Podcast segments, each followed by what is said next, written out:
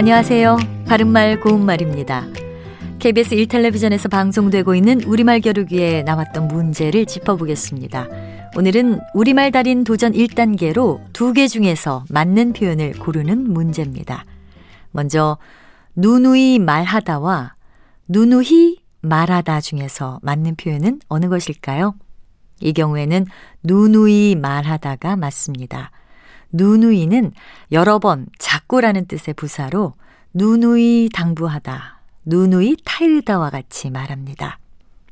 또 소 귀의 경읽기와 쇠 귀의 경읽기 중에서 어느 것이 맞는 표현일까요?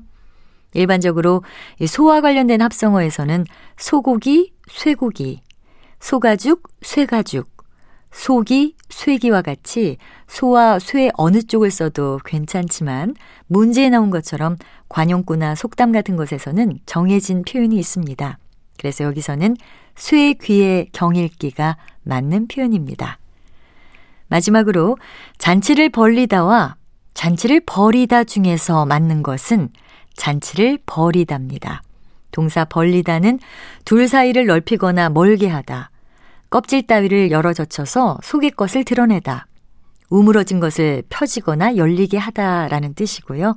버리다는 이를 계획하여 시작하거나 펼쳐놓다.